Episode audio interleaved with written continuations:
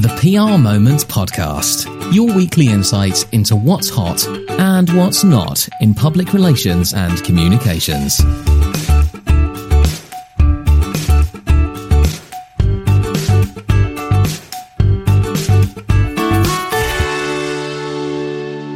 thousand seventeen marks the centenary of the government's communications service. This morning I'm interviewing Alex Aitken, executive Executive Director for Government Communications, on the top three historical campaigns for the UK government communications in the last 100 years. Good morning, Alex. Ben, good morning. Good to talk to you. Alex, first up, could you just give us some, some context of, of government communications around how it, how it all came to being? Well, the reason then as, as now is that uh, governments want to get their message across and explain their policies, justify and promote their policies. The situation in 1917 was, of course, more serious than it is today, in that Britain was involved with a world war, and we know from the cabinet minutes that the cabinet was not satisfied with the way that the presentation of the war was going. They had challenges from the Germans. They also had challenges from the pacifist movements uh, in the UK. So they tasked uh, John Buchan, the author of the 39 Steps, with a finding a way of developing a proposal for government communications, which he did. He put to the cabinet a memo, um, which we uh, have is on the um, uh, Government Communications Service website for Department of Information and that Department of Information, I think its functions will be recognisable to most in-house communicators uh, today. Um, it has a uh, literature se- section, a photographs and pictures section, cinema, visits, and then an overseas uh, section. It also has a cable and wireless um, team. Now, while the channels may now be much bigger and so on, and cinema has given way to YouTube and literature uh, and photographs, we'd probably combine in the press office. You can see, in terms of its overall goal to promote, explain, and justify the policies of the government, uh, there is a, a, link between 1917 and 2017. There is, if you like, a golden thread. Okay, and in terms of the the, the, the, the lessons that I, I, suppose there are lessons, are there between um, the government, public sector, and private sector? What, what, were the sort of main lessons with, of that forming a, of a government communication service that uh, I suppose are potentially still relevant today? I think that the big lesson, which is embedded in the Civil Service Code, um, but was part of the reason for the establishment of the Department of Information in 1917, is you have got to tell the truth credibly. And part of the reason for the creation of a Department of Information in 1917 was the fact that some of the early uh, propaganda, stories of German atrocities, although it excited the population initially, didn't feel right and indeed caused us problems when it was um, uh, found to be incorrect. It undermined the credibility of government information. So telling the truth and presenting the government's case well, but nevertheless on a factual, objective basis is the, the big lesson over the years, and that uh, remains true uh, today. The second lesson is that um, after John Buchan, um, the uh, department um, uh, was uh, went through various iterations, and by the 1920s, you've got Stephen Tallents uh, in charge, one of the fathers of public relations in the UK, honoured still today in the Stephen Tallents Medal that the CIPR gives out and Tallents was an innovator, and Tallents was challenging the um, civil servants and ministers at the time about we've got to move away from literature, and photographs, and pictures, and we've got to get with new-fangled media like radio and then television. And there was a certain resistance to that, and there was a certain resistance to um, uh, Tallents uh, trying to take communications uh, further. He left government, went on to serve as director of communications for the post office, which was then one of the biggest public service organisations. And he introduced internal communications, and he introduced the nature, of the idea of communications as a dialogue rather than just broadcasting information. And that innovation, communicators in government tend to be the people who have got to deal with emerging societal trends first because they're trying to reach people. So the issues we have today with uh, Facebook and um, uh, social media would have been familiar in a different setting to uh, communicators over the last 100 uh, years.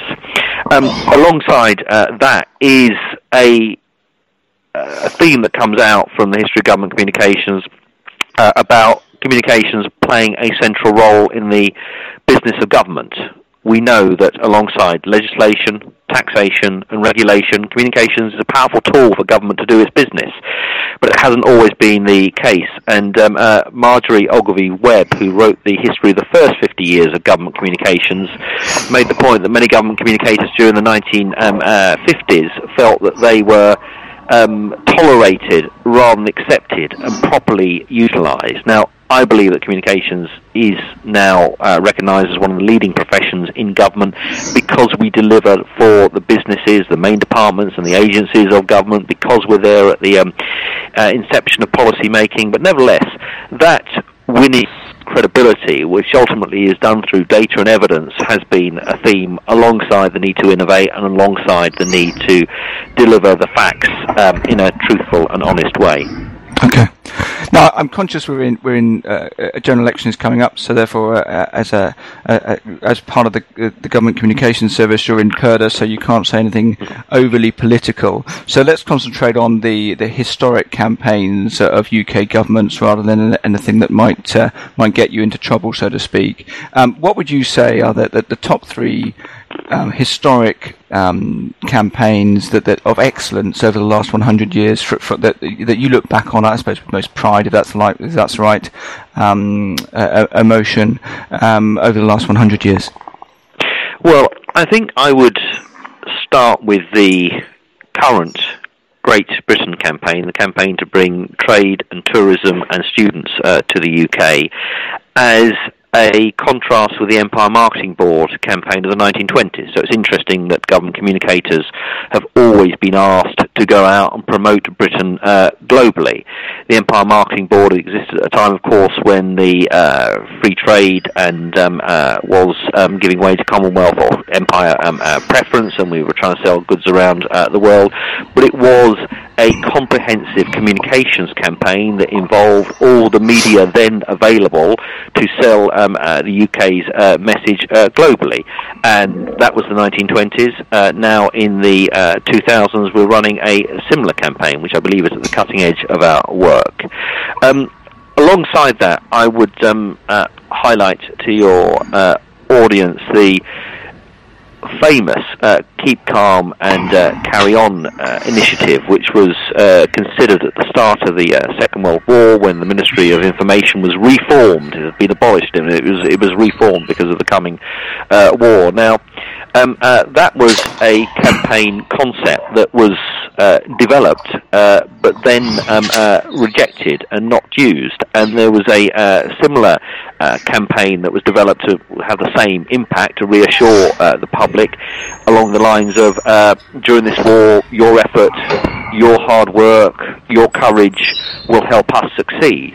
And when that campaign was launched, there was research done on it by the government, and of course, the reaction from the audience, particularly those who were working in the factories to keep the war effort going, was it's all very well the ruling class telling us that it's our effort and our courage that will win them their war, but that doesn't feel right. So I put forward that campaign as an example about the importance of getting the message, the tone, and the style uh, right, the importance of uh, research in trying to uh, work out what will uh, resonate uh, with the audience. So I think those uh, two examples about Great and the Empire Marketing Board, and then the public information campaigns to reassure people at the um, start of the Second World War, are two examples about how government communications has um, adopted or approached problems over the years.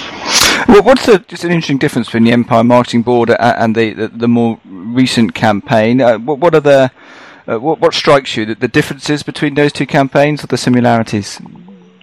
Um, I think um, remarkably, it's the similarities. I mean, we think we operate in a 24/7 uh, global media environment. Of course, we, we, we do, but nevertheless, if you look back at the uh, discussion, the presentation of the Empire Marketing Board campaigns, they were operating on a global basis. It was a, a proper full spectrum campaign with public relations and marketing uh, and all the other elements you'd expect, and they were having to do it all around the world at pace and deliver stories.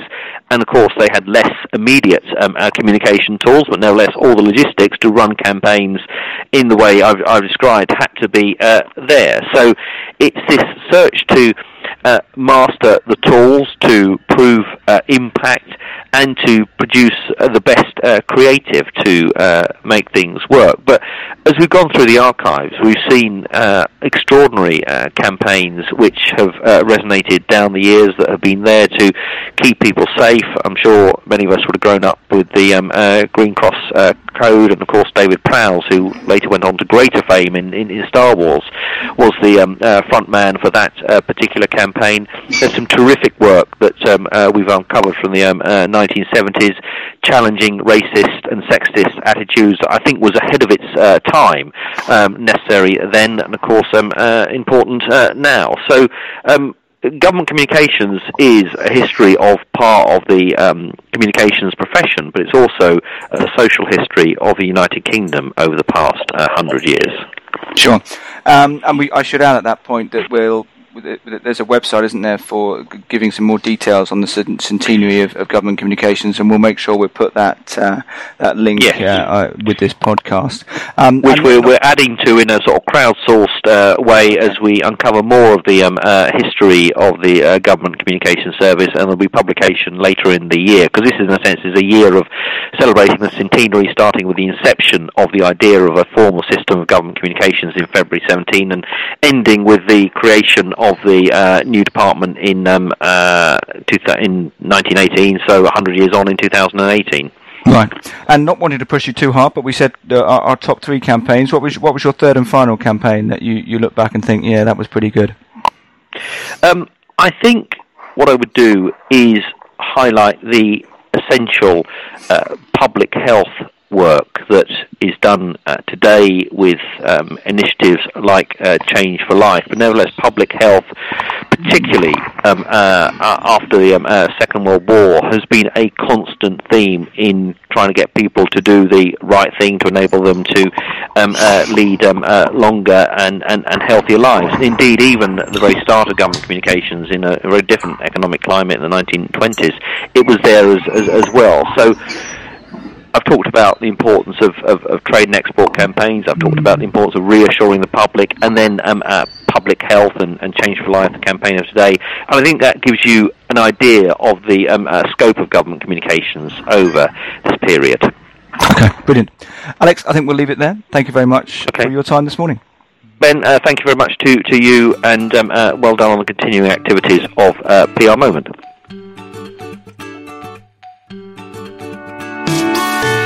Thanks for listening to the PR Moments podcast. To keep up to date with what's happening in public relations and communications, subscribe to the PR Moment podcast in iTunes or at prmoments.com slash podcast.